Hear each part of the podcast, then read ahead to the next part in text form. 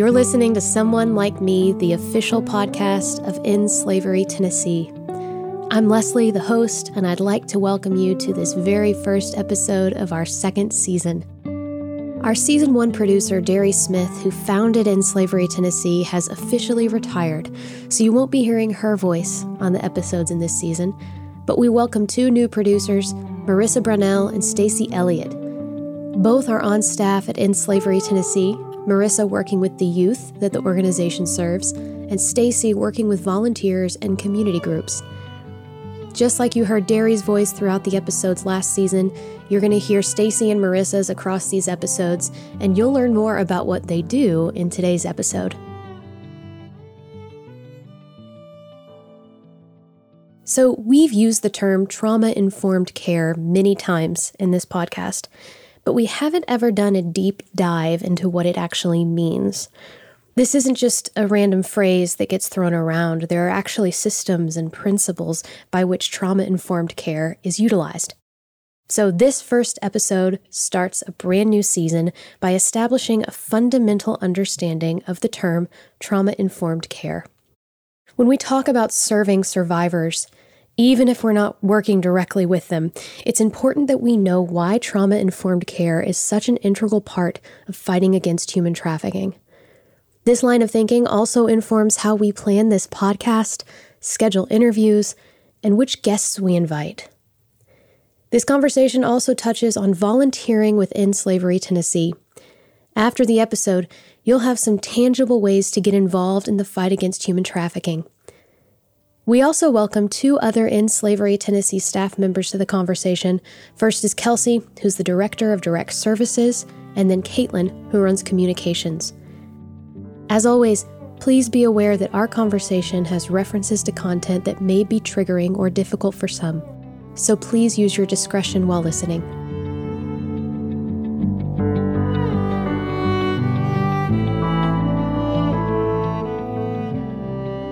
Okay, on every episode this season, we are going to be doing Would You Rather questions at the beginning, just as an icebreaker for our guests. And we got this idea because when I would lead minor groups in the past, this was something that we would do to just kind of lighten the mood, get to know each other a little bit. And the girls always loved it. So sometimes they're serious and it really makes them think. Other times it's something just funny and silly. So that's why we're doing this today.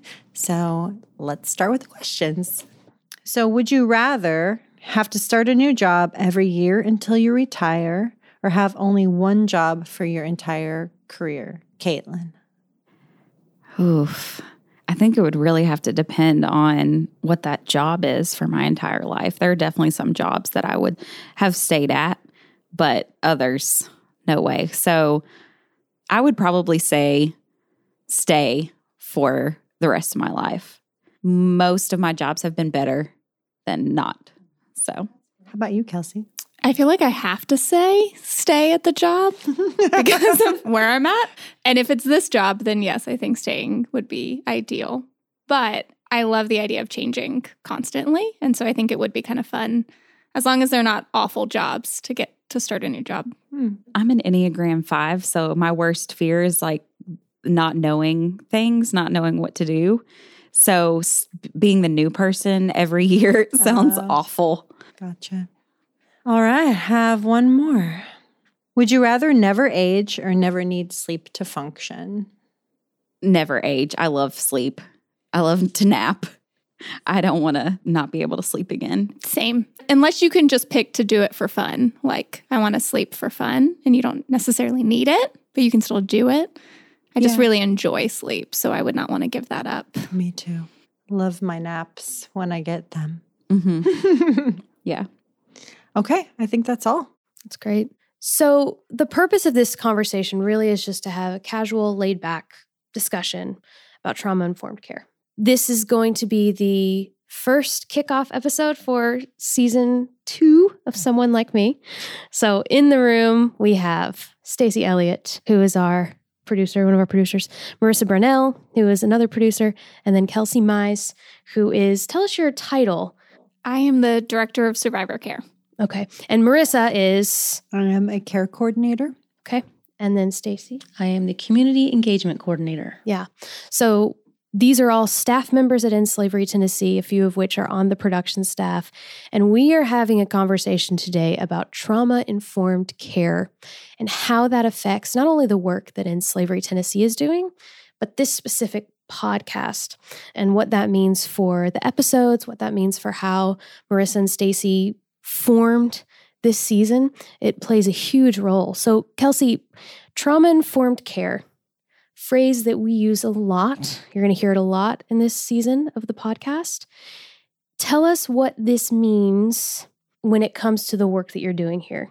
Yeah, so trauma informed care at its core is switching our mindsets from asking what is wrong with this person to what has happened to this person. So it's a deep understanding of trauma, how that trauma affects somebody's life and decision making skills, and then working to actively avoid re traumatization of that person. So Trauma informed care acknowledges that the survivor is the expert of their own needs, of their own trauma, of their own experiences, and it's walking beside them on their healing journey instead of in front of them. The trauma informed care approach revolves around the five principles, which are safety, trustworthiness and transparency, peer support, collaboration and mutuality, empowerment, voice and choice, and cultural, historic, and gender issues. Hmm. It's these principles that shape and guide the creation of the policies and the procedures, how we interact as staff, how we interact with the community, and it impacts kind of every aspect of our programming. So, five principles. Would you be able to, for each principle, give an example of how that affects the work that End Slavery is doing? Yeah, so it's kind of being an intentional in kind of every everything we do. So with safety, um, it's having cameras outside of our space to make sure that we can see who's coming and going, and that the clients feel safe when they get there. Making sure that they can buzz in and that the doors aren't just open. It's not just physically safe, so just rescuing a survivor from their trafficker, you know, and getting them to a safe place isn't enough. It's also creating that emotional and mental safety. Um, and mm-hmm. so being safe people where they feel like they can come and express their emotions and their needs. And then they're not going to be judged or they're not going to be abused. They're not going to have their voice raised at them. There's nobody going to be aggressive, you know, that we can create that safety. Yeah. Marissa, how do you see that part, safety, affecting the way that you're working? Because you specifically work with youth. Mm-hmm. So, what does that look like for your work? I think a lot of what Kelsey said, we incorporate, especially if they're going to be coming to our office, but also confidentiality, like maintaining what happened to them is, you know, that that's their story and not putting them in a position where that would be disclosed at all.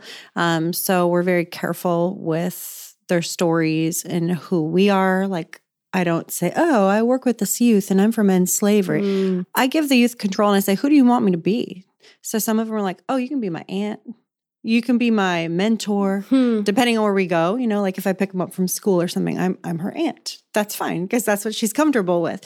So in that sense, that's like one way of creating safety. I think also just safety in conversations. So I'm never going to question their story. I would never make them feel judged because sometimes, especially the youth, they don't have much of a filter. So they can disclose a lot and a lot of details. So they're never going to see like a shocked look on my face or a look of like horror or pity.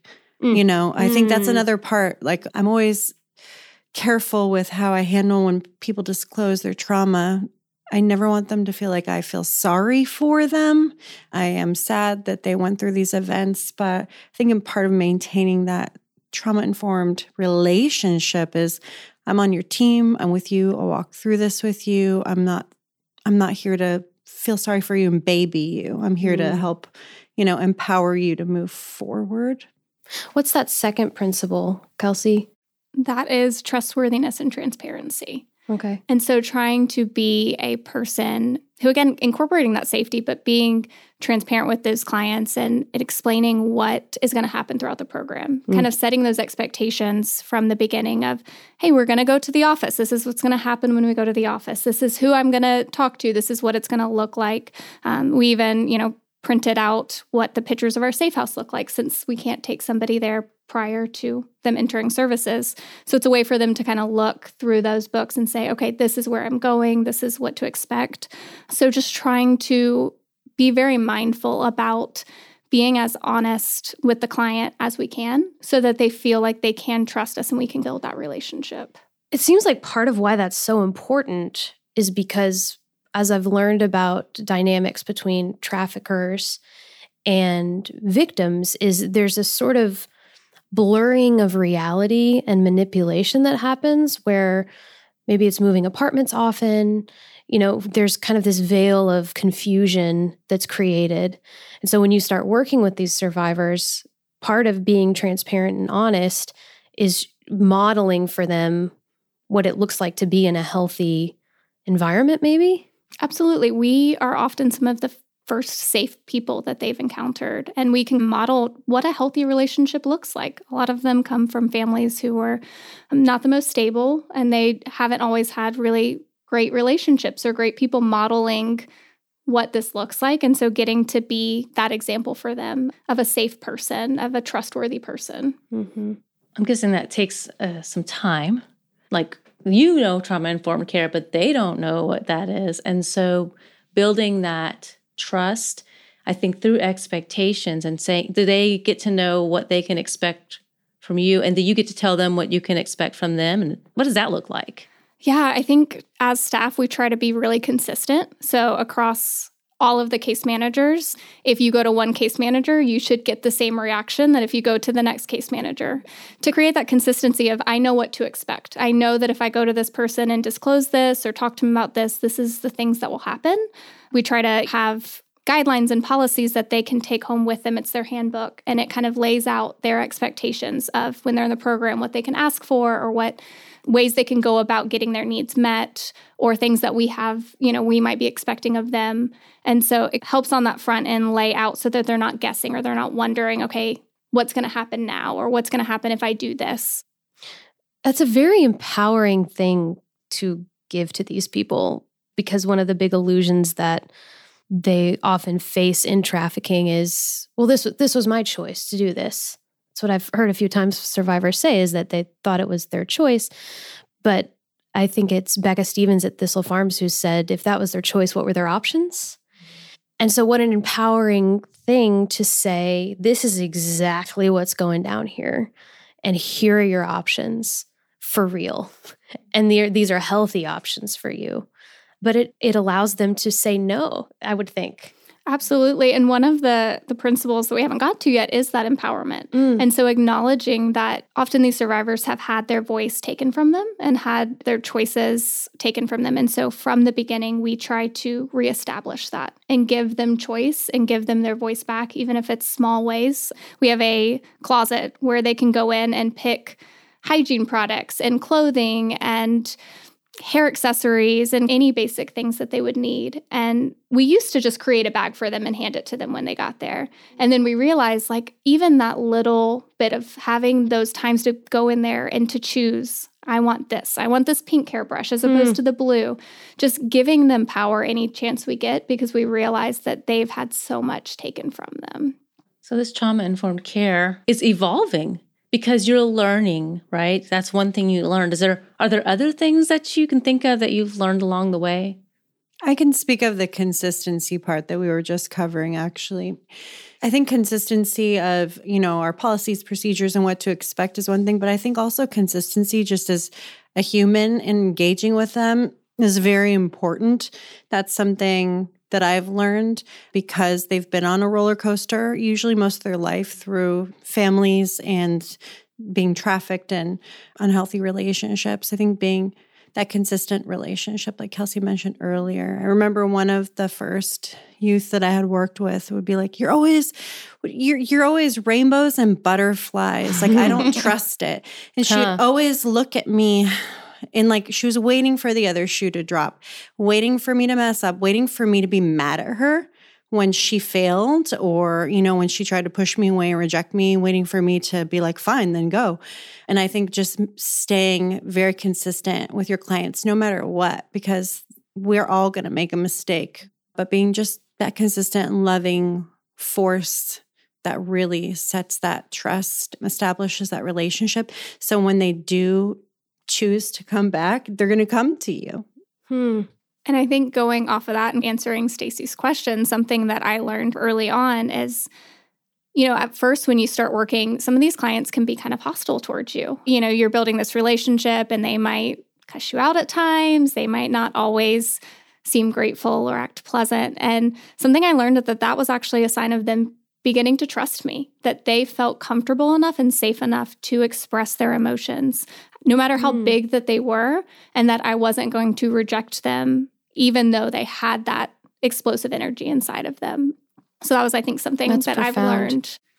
This is a little bit of a spoiler alert if you're listening, but one of our episodes with a survivor this season, she's a foster parent or she was a foster parent, and she would talk about she wanted the most difficult kids, which are teenage girls. And what inevitably would happen is they would push back, push back, get more hostile, get more, more hostile. And she would say, I'm not leaving. I don't throw kids away. And that starts to break down some walls, you know, when they there's a trust that's built there, but it seems like it's it's tested a bit. And that has to be a there's probably a whole conversation in there about what our brains do when we're trying to gain people's trust and what that looks like. So, what are the two principles that we haven't talked about yet?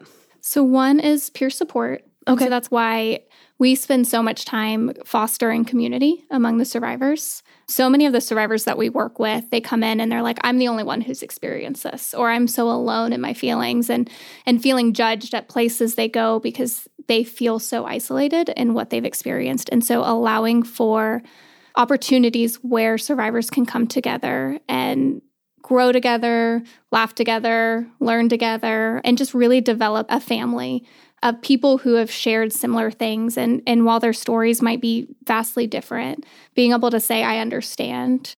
Were there any other principles that we needed to talk about? So we have collaboration and mutuality.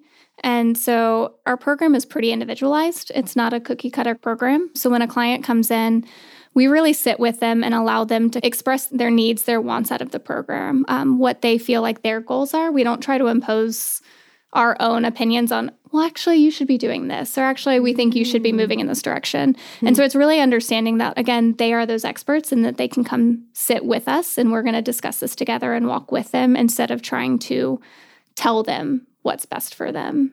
Which is very empowering, again, just beginning to set that model of what choice looks like. Absolutely. And what decision making looks like.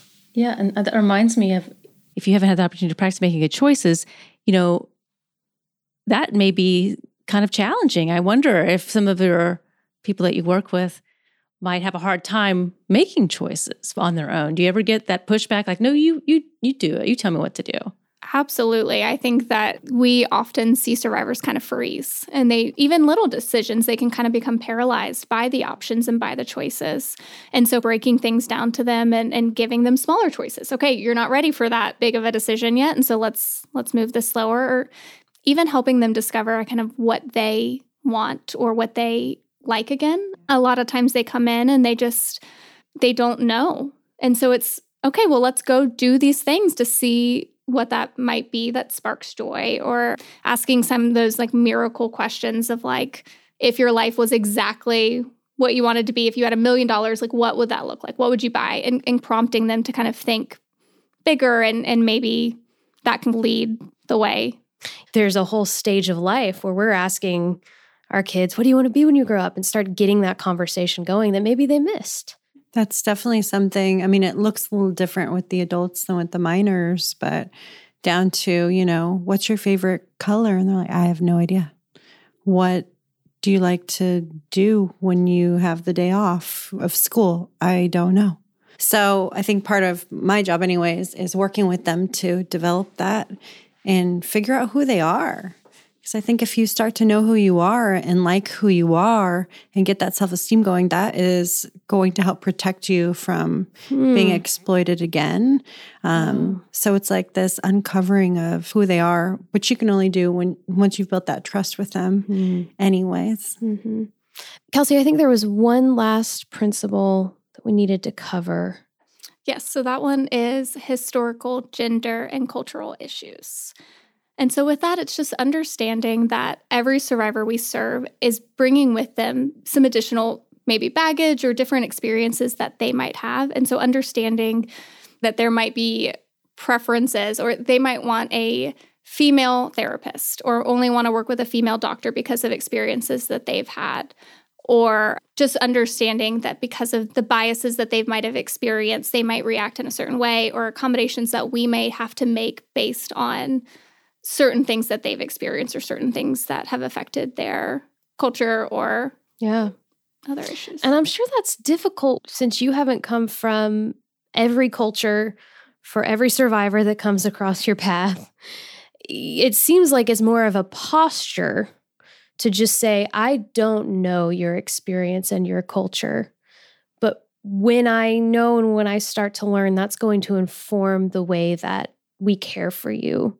So it's again, it's a relational building trust to be able to learn, I, I would expect. Absolutely. And I think it's again being transparent with them of hey i might get this wrong at times i might say something that is Mm, inappropriate or i might mm. say something that's insensitive but allowing them to teach you and saying i'm here to learn from you you are the expert in your experiences and the things that have happened to you and so how can i help how can i be a student of you and your experiences and and really benefit from that Yeah. I think in our job specifically, it's so important for our staff to really do that trauma work in their own lives because that does influence how we interact with the survivors. And so sometimes your own trauma can be triggered by something they say or something they do, and you have to put in the work on your end. So all my staff meets with a therapist that they have and and really doing a lot of that internal work so that we are able to better show up for our clients and not be triggered ourselves by something that they do or say.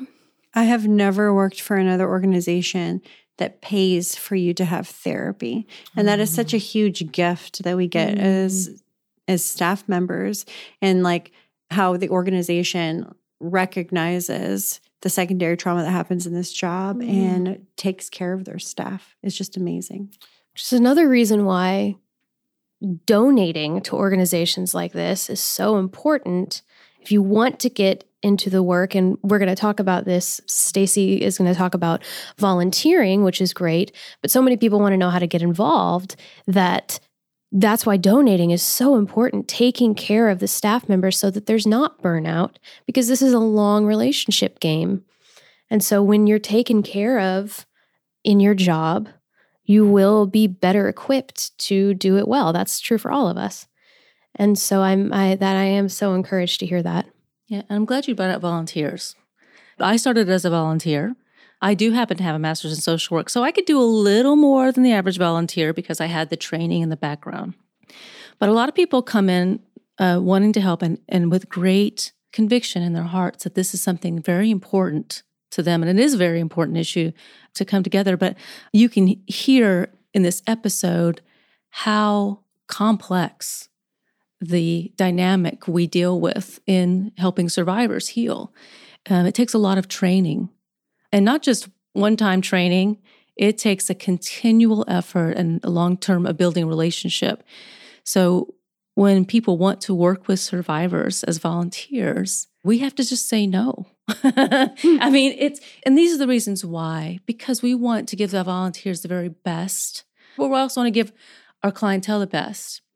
If you happen to be a therapist and want to volunteer, that's a training thing. And I sometimes liken it to people saying, I really feel like I want to help in the emergency room. I want to do surgery, you know, heart surgery. I want to help people live. And we say, that's great. But you have to go to medical school and you have to get all the right training and Mhm. you have to continually get training and, and be part of that group. So I, I think our survivors deserve that level of care. And I think when you think about it, you understand if you don't have that training, you're not able to provide it even for yourself. Our our, our Mm. own staff has to continually sort of manage their own self-care and making sure they have all the tools they need.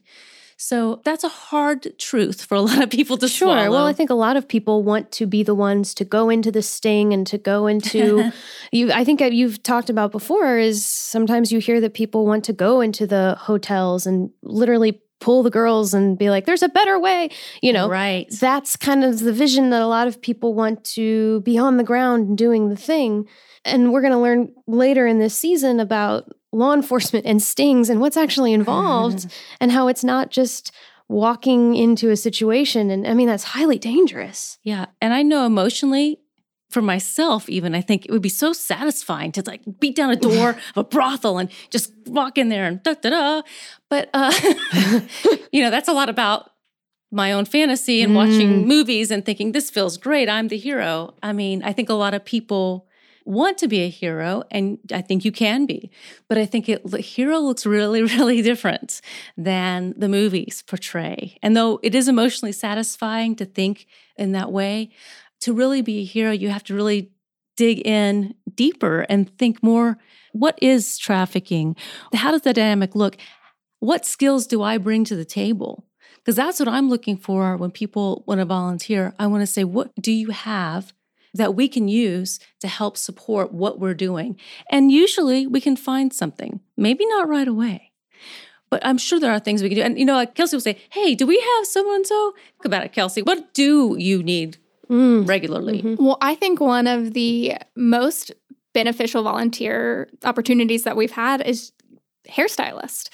And that's such a simple Ah. thing and a lot of people don't think of, but when a client comes to our program, the first thing they want to do is chop off their hair. And so that can be such an easy way of donating your time or your resources in that if you are a skilled hairdresser, that is something we can mm. definitely use.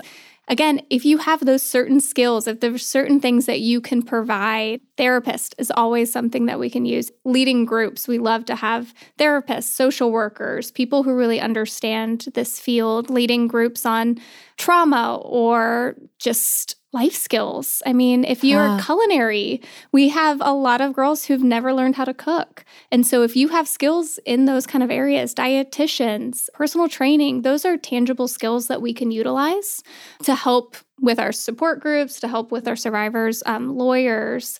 We are always Mm. needing legal services. Yes, that's something clients ask for often is a lawyer, whether they have criminal charges or they were married to their trafficker and they need to get a divorce or they're mm-hmm. fighting for custody of their child. I mean, our clients cannot afford lawyers. So hmm. pro bono lawyer work is always welcome. Tattoo artists. I was going to say, and tattoo removal. Yes, mm. cover ups. A lot of our women come with, they're called brands, but it's maybe a tattoo of their trafficker's name on usually on their neck, face, arms. A lot of times they want that covered up. And so having a lot of willing tattoo artists who are willing to do that work for free is incredible and it's life changing. Yeah. Yeah. Dentists, Dentist is always yeah, medical. medical Yes. helpers. Yeah. Yes, so many of those things were neglected while somebody is being trafficked. They don't go to doctor's appointments. They don't have those routine checkups. They don't um, take care of their teeth. A lot of addiction can impact that as well. And those are costly things. If you don't have insurance, Yeah.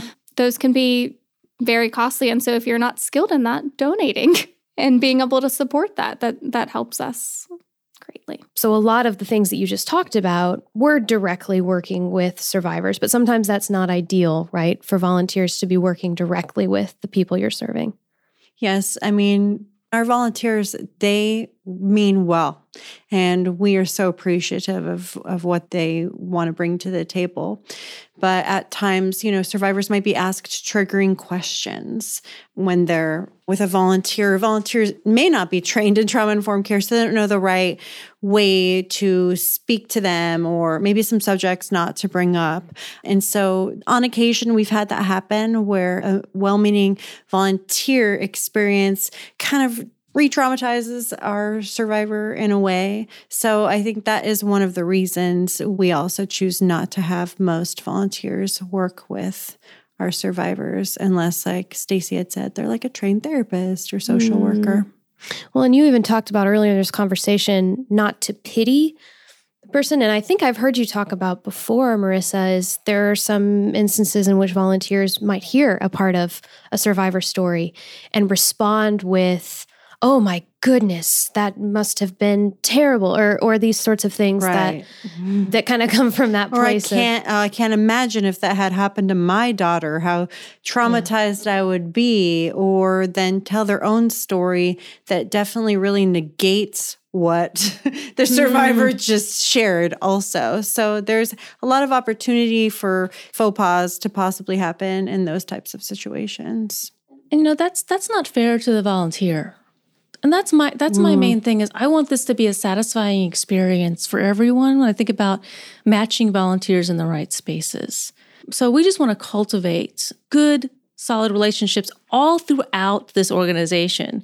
So that's kind of my philosophy on volunteering. Yeah. We're just trying to set the best practices for these kind of things. And we make mistakes too. One of our basic philosophies here is failing forward. Hmm. so it's not like we're afraid to make mistakes. We're they're just going to happen. And that's okay. About 12 years ago, I first started to become knowledgeable and passionate about this issue and I really wanted to volunteer with survivors. I I love teens. I'm like let me at those teenage survivors. I want to help them and save them. And I actually found an organization that let me. I was super excited about it and I was paired up to mentor a 13 year old who had been trafficked. And I only met with her a couple times, but I can just speak from a volunteer standpoint. I was not equipped to deal with the things that she shared with me. I was a little traumatized after dropping her off at home. Like, wow, I'm leaving her at this place with this unsupportive family. I just wanted to take her home with me. I had bad dreams after that. I felt like I just wanted to save her. And I felt like there was nothing I could do and that the organization wasn't doing enough and I wanted to just like email her things and text her things and that was not what she needed and I was not I was not trained in trauma informed care. I did not have the education that I have now. I hopefully did not traumatize her in our interactions together, but I can just speak from who I was back then. It definitely left an impact on me and greatly affected me in a way that I think it would it doesn't now. so that's just my experience and I wish that they would have actually said no because for me, it wasn't the greatest thing for me. And I definitely was not equipped to save her or help her Hmm. at that point in time. And that's a really important story, Marissa. Thank you for sharing that. Um, and, and I, I do want to emphasize there are things that we can do to, you know, if the studies, if you read studies about how you can really help organizations, I mean, it's money. It's the same thing that it always comes down to that. We can do more with the resources that we that we can do what we need at the time we need them. Some things that do help us, though, are gift cards. We talked about empowering survivors to make good choices and letting them make their own choices. So that's one way. I mean, that's a very powerful way. And even young people, we've had teenagers that have uh, Girl Scouts wanting to earn badges or earn their awards come work with us. And they actually came up with a program, a volunteer program that we're doing now. We're sitting in a room that's been decorated with Valentine's, and they began this idea of we want to decorate the space where the survivors get their care, but they didn't interact with survivors, but they made it fun. You know, Halloween candy and uh, decorations. And they did that last year on October, November, and December, different themes. And it was such a good idea that we keep doing that. So I'm constantly trying to find ways to engage that reflects who we are and allows the community to come in and do these kind of things that really do support us the way we need to be supported. And it's always about education first. Always. The more you know, the better you're able to serve. And I think something that can be really difficult for volunteers and for staff as well is we might not always see the fruits of our labors. And so the volunteering that they're doing now, the decorating of the space, the Girl Scouts weren't able to see the survivors when they walked in. And so you're not always able to see how your service affects or how your donation might affect the clients that we serve. And part of that is the confidentiality and the safety and all of those other things. And even as staff, we don't always see the effects. A client might leave services and we might not see them for years. And then they come back to us and they say, Hey, thank you. Thank you for giving me a place. Thank you for being, mm. you know, a safe place for me, for giving me those opportunities. And so knowing that your contribution, no matter how small you think it is, is affecting survivors. Yeah. Absolutely. Yep. You know, one of the things I that just made me think Valentina is an artist and she donated her services to paint a mural in our office. And whenever survivors come in, like they stop there. It has this beautiful quote and it's butterflies and colorful. They all want to take pictures in front of it. And she also donated a bunch of coloring books, which is a coping skill for most of our survivors. Hmm. So Valentina, if you're hearing this, mm-hmm. thank you. Mm-hmm. It definitely makes a difference, huge impact. Most of the things that our volunteers do makes a huge impact. They never get to see it, but we are so appreciative. So thank you. It's true. And it's hard. It's hard to be because of the confidentiality and because of all that. It's sometimes difficult to help volunteers and donors get a clear picture of what we do. That's why I say, for just like we build trust and relationship with survivors, that's not necessarily trauma informed, but certainly being informed of the dynamic what we're dealing with, you can become collaborators with us um, and ambassadors for this cause. That's what I think is the best way to consider yourself when you're thinking about volunteering in this complicated structure. Collaborate, find out what the needs are, and if you can fulfill them, fantastic. If not, everybody can do some things follow on social media and, and post. Getting the word out about what truth is is really important. You never know who you know that might be able to fill those needs. So if you can't do it, you might know somebody who, by posting, sees our ad and is able to help out. So let's talk about the story aspect then, because this is a large part of why we're even having this conversation is about this podcast, which was founded to tell survivor stories. But when you're looking at that from a trauma informed approach, that kind of changes how it is you're finding survivors to tell their stories, what it is they're saying, what questions we're asking them, what the process looks like. So, can you talk us through why every survivor may not be a great fit to tell their story on this podcast? Absolutely. So, when we started this podcast, we put a lot of thought into creating policies around what does this look like for asking survivors to speak. We wanted to be really careful that we did ask survivors who were at a place in their recovery that was healthy and where this would be beneficial to them and not detrimental. So, one of the components is that they have to have graduated from our program. And that is to add in some protection for them because we want, while they're in our program, for them to focus on their healing and focus on their recovery and really working through some of those traumas that they've dealt with.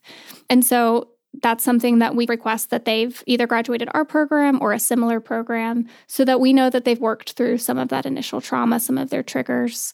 We want them to have talked with a therapist about what will this bring up. If you're sharing your story i mean you're sharing some very vulnerable trauma and so what is that going to bring up what if somebody reacts poorly to your story what if you read comments and they're negative or they're mm saying mm. things that are, you know, bring you shame. How are you going to react to that? What are you expecting? What are your expectations in that? We want to make sure that when we're asking survivors to tell their stories, that their motivation is not to please us or not because they believe that they owe us.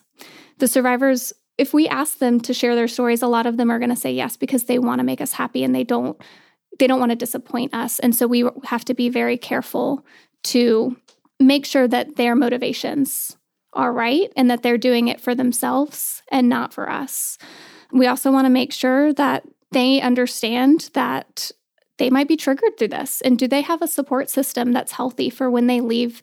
Their nightmares might start reoccurring, or certain things might come up that they're not expecting. And so we really try to put in place where we have a case manager in the room in case they're triggered in the moment, but also that case manager will meet with them afterwards, follow up with them, make sure we're doing some aftercare with them to ensure that they are kind of surrounded and supported throughout that whole process. And then we let them listen to the podcast afterwards. And mm-hmm. if there's something that made them uncomfortable or if they did not feel like they said something, it, they don't want that to be shared, then they can always get that edited out afterwards. And so I think we've been really mindful with the podcast process mm-hmm. to really ensure confidentiality, ensure safety, and to make sure that they feel empowered in those moments. And we've had episodes that we've recorded, we've edited, the survivor listened to, the episode and didn't want it to air. And so that's part of the production process where we set that as a priority. And if they don't want it to air, that's it. And one of the things that we do tell them as well is only the people who are in that room will hear what you said. And if you approve it from that point on, then we will send it to the next person who is editing it, who's applying, you know, mastering and all of that.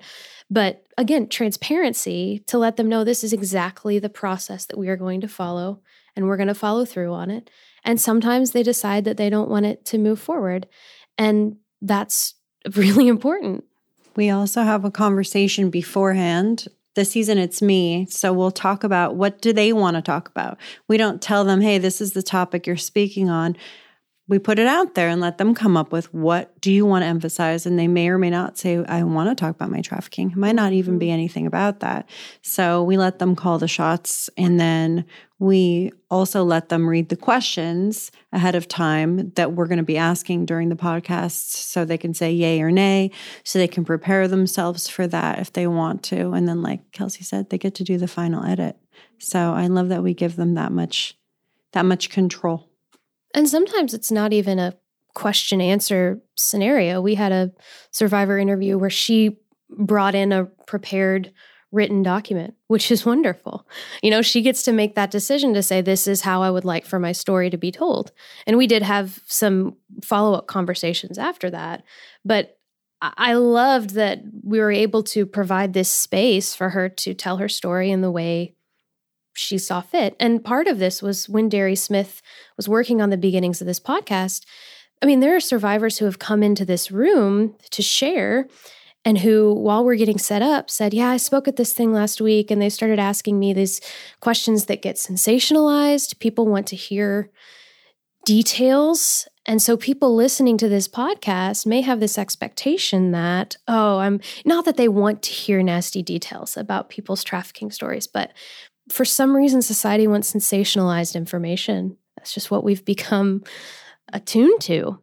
And so we want to be very clear that exploitation can occur in those situations where I've seen situations where survivors seem to be asked to tell their stories in a way that seems like what it's doing is a better thing for the person who is asking the story to be told than the survivor themselves. Absolutely. I was just talking to Kelsey before this, and I've worked for an organization in the past in another state where the young women they felt obligated to speak mm-hmm. and they would go up and speak in front of all white audiences, very wealthy. It's completely not their demographic at all. So they're already feeling a little bit like an outsider. And then to get up on a stage and share your story that's super intimate and be asked those questions and feel like you don't have the choice to say no, I would see the aftermath of that. And some would relapse or they would have nightmares. They'd cry afterwards. They'd feel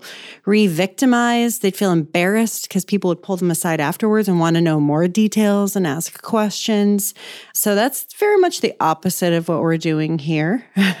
which I'm really, I'm really proud of our organization and how careful we are with their stories. And that is why we're going to incorporate less survivor stories this season, but also we're going to incorporate their voices in different ways throughout the episodes. Yeah, because it's really important that you understand through this podcast what it is to be someone like me. And so we're going to highlight some of the professionals who are working directly with survivors so that they can understand what it's like to work with trauma informed care.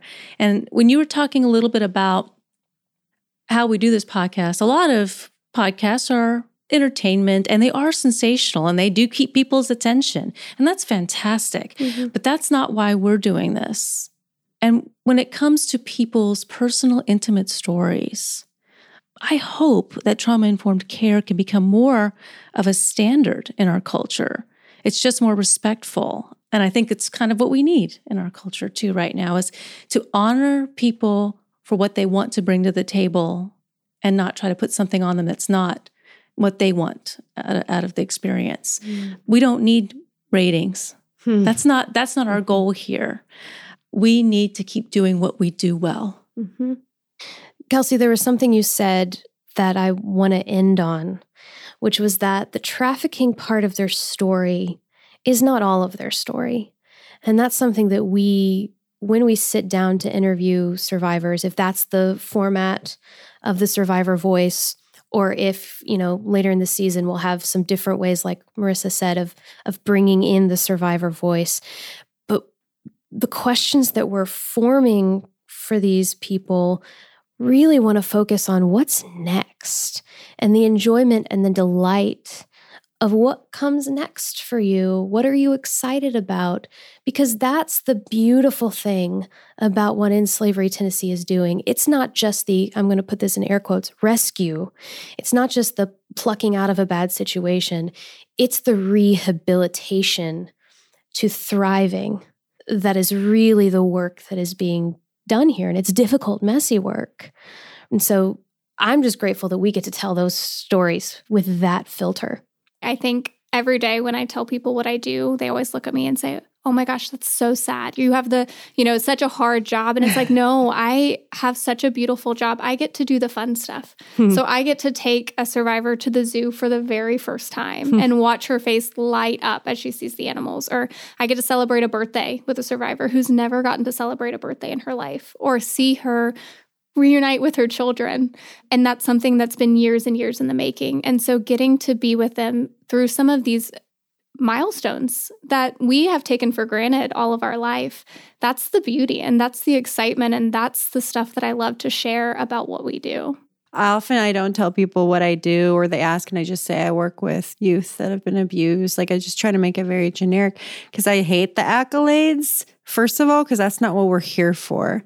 I feel honored to get to work with these survivors. We're very honored that they even allow us into their lives to be a little bit of a part of their journey and to just love on them and encourage them and call them forward into the future that they hope to have. So I think all of our staff feels that way. It's very humbling to work here. It makes you just appreciate a lot of the little things in mm-hmm. life. And I think every day that we get to work in this community, I think it's just a, a greater blessing for us than I think most people would imagine. It's definitely not sad every day. I think there's way more joy than sadness in this job. Yeah. You know, you don't want to sugarcoat it completely because it's not all rainbows and butterflies. I think what you said before, there are some hard, hard things, but it is the joy. And like my daughter would probably say, my 13 year old daughter would say, uh, yeah, it's low key awesome. kind of, it's kind of like that. You know, it's, it- it's slow, simple stuff. And I don't know if you heard a minute ago, but when Kelsey said something about first time some of them ever celebrated their birthday, our engineer just audibly gasped hmm. mm-hmm. because it is the simple joys that we get to be a part of. And it is so humbling, but it takes a certain attitude to be able to do it well with survivors. And that is, we stay humble. Hmm. That's not hard to do. talking about staying humble, I'm going to puff you up real quick. But there's a beautiful story about a piano that one of our survivors told last season where she she grew up loving music and while she was trafficked that was like stolen from her. And she had an interesting story where she was groomed like in her 30s and her trafficking story was much later in life than a lot of people who have grown up in that environment. But can you tell us the story of the piano as an ending note? Sure. Well, I had been invited to do a support group in the safe house. Um, I'm a social worker, and so I had the skill set. I resisted working with survivors initially because I knew it would cost a lot emotionally for me. But the person on staff who invited me to do it said, We need it. And uh, we'd like for you to do it, please. And I said, Oh, that's why I'm here. I wanted to do whatever you said. So, okay, I'm doing it. And um, that's where I met this wonderful woman. And, you know, I saw right away that she had this gift.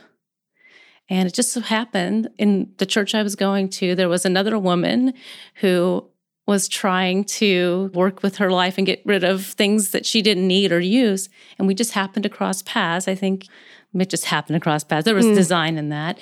And she said, I had this piano, this, and I just, I don't need it anymore. I'm, you know where I could, I'm like, oh, I kind of have a situation. and so I remember bringing it, I remember setting it in the office and she was going to come in and see it. And I, it was a big deal, but in a way it was kind of a small thing, you mm-hmm. know, but it, it was, it allowed her to reacquaint herself with this real gift that she had. And I think it was part of her healing. Mm-hmm. I think it still is actually. Yeah, it speaks to joy, it speaks to hope, which is ultimately why you all do what you do. So, thank you so much for this. This is great.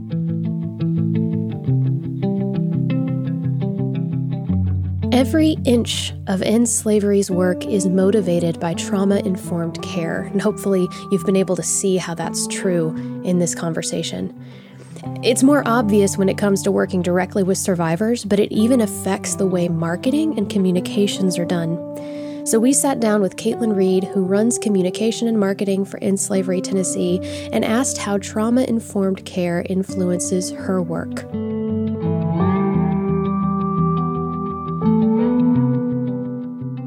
So we have Caitlin in the room with us right now. And the context of this conversation is to talk about trauma informed care and what it means for End Slavery Tennessee, especially when it relates to staff members. And so, Caitlin, tell us what it is that you do for End Slavery and how you interact with all the things that are going on. Well, my official title is Communications and Events Specialist. So I am over all of our outgoing communications like social media, newsletter, website, etc., as well as all of our fundraising events that we have throughout the year. Okay. You know, we're we're talking to Kelsey who's direct service, working directly with survivors. That's not necessarily something you're doing, but trauma-informed care permeates what it is that you're doing. Correct. So I am really in charge of anything that's public facing. So, interweaving the trauma informed care and language throughout all of the messaging that goes out for end slavery is really important because not only are we trying to change the way that people think about human trafficking and the language that they associate with it, but also to be very inclusive and considerate of all the survivors that we serve. If they are to see any of the messaging that we put out, we want it to mirror exactly what we're telling them and offering them within our services. Mm-hmm. And I would think, too, one of the things that I've heard survivors say is they don't often see themselves in the way trafficking was portrayed. So it they didn't think they were involved in trafficking because the way that things are shown as being trafficking was not their experience. And so I would imagine some of what you're doing as well is modeling what does it look like for trafficking victims to become survivors and what do they really look like and what does it mean? Right. Representation really matters through all things, but especially in identifying potential clients or victims. We want to make sure that we're diverse in the photos that we show online, which we don't show photos of any women or clients that are in our programs, but make sure that we are representing different genders, ethnicities, races, etc. And also changing the way of thinking that every victim of human trafficking is literally bound or chained mm-hmm. and imprisoned. And that's, as we know, not what happens. It's a lot of manipulation, and that doesn't involve being physically trapped. Yeah. It's those images that are punitive and, and also they're just irrelevant. And so people get the idea that that's what it's supposed to be like. And so that's what they may be looking for. And it's just not true. It doesn't help anybody to have those images up there. But that's what, when people think of human trafficking, they often do think of that very thing. So you redid the website just recently, Caitlin, and you really made it feel like I think it feels in the office. It feels kind of homey. It feels positive and with light. And it really, it really is beautiful. So if you haven't checked out the website, you really need to see it because yes, it's really nice. It's beautiful. But I think it really also reflects our character here in End Slavery. Mm-hmm. Well, and you even mentioned imagery finding the right stock photos, for example, because you don't use images of actual survivors to protect their privacy. So you're using stock photography at that point. And so you have to be very intentional with the stock photography that you're choosing so that it's representative of people you might serve, people you see on a daily basis, people End Slavery Tennessee is helping. Have you ever had feedback from the direct service team uh, that helped you craft something new? Absolutely. Only being here for a year at this point, I didn't have any trauma informed care training before I came to End Slavery Tennessee. I did, however, in previous jobs work with at risk populations, but this is a little bit different, especially the language that we use. And a lot of the interaction I've had with direct service in terms of our social media and things that we've put out there is being very conscious of the language that we use, you know, trying to stay away from the word rescue and just being really strategic about how we how we word posts that go out, newsletters, things like that. I work really closely with Catherine Barkley, who's our development specialist, and she crafts a lot of the language, the survivor stories that we send out, direct appeals, things like that, et cetera we want to be very, very, very conscious of the language that we're using because not only is it a reflection of our organization, but again, we're trying to change the narrative and the types of language that gets used surrounding trafficking. And the event specialist part. So, if you're listening to this, hopefully you have tuned into our launch on March 12th, which happened pretty soon before this episode you're listening to now. But then also last season, you were behind the scenes, the one pulling all of the triggers and things for the live stream broadcast, which involves lots of very complicated things that unless you've done before, you may not know quite as what's involved. You're doing that though for other things that End Slavery is a part of, right? So there's things like trafficking at home, right? Is that these are sort of the programs that you're facilitating? Yeah, so we have a training webinar series called Human Trafficking at Home where this year we're going to talk about the four pillars of our approach. Last year we kicked off the series talking about conspiracy theories and responsible journalism. And this year, we're going to really hone in on what is End Slavery Tennessee and the approach that we take to our programming here.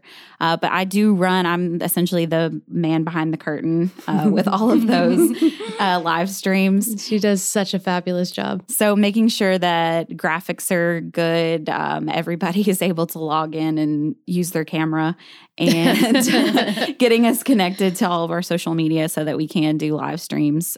But it's a facilitation too of questions that come in because when we're doing these sorts of things, we ask for questions because it's interactive and it's a really great chance to ask experts. I mean, some of the stuff you've been doing with other TASA agencies, with these experts in, in their field, if you care about this subject, you have a really great chance to learn some things. And so part of what you're doing is you're fielding those questions from people and presenting them to the people who are on screen. So that's having trauma informed, you know, sensibilities and, and learning what that means, you can know what sorts of questions are going to be incredibly helpful for other people to know. Right.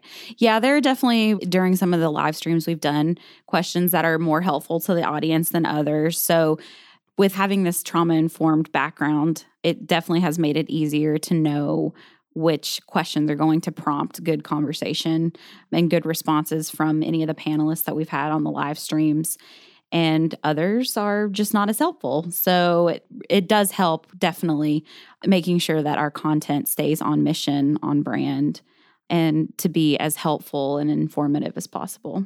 Yeah, I'm really happy that Caitlin came in to talk today because it really illustrates how important trauma informed care is, not just for the people working directly with survivors, but also for every person who is engaging this organization. We mm-hmm. want everyone to be informed and very much aware of what trauma informed care is, from our board members to our volunteers and just beyond. We love the whole community to be trauma informed, as a matter of fact. In one of our webinars that we did, Human Trafficking at Home, Tracy, who is a therapist there, Tracy Busey, she has done a lot of our training for trauma informed care. And she says, if the whole world acted with trauma informed care in mind, what a world it would be. It would be a beautiful yeah. world. Mm-hmm. That's great. After each podcast, we want to allow you to have an opportunity to engage more with the topic that we've discussed. And today, we are offering to let you delve a little bit more personally into trauma informed care. We did a human trafficking at home webinar not long ago, and we provided some tools online. So if you go to our website, endslaverytn.org, you can find these tools under Human Trafficking at Home, Trauma Informed Care. There's a link there, right, Caitlin? Because you did that. Yes. So all of our previous Human Trafficking at Home webinars live on our site. And then for this specific episode, we developed a packet that you can use to follow along with the training episode, as well as some exercises of how you can apply trauma informed care to your life. Mm-hmm. Thank you.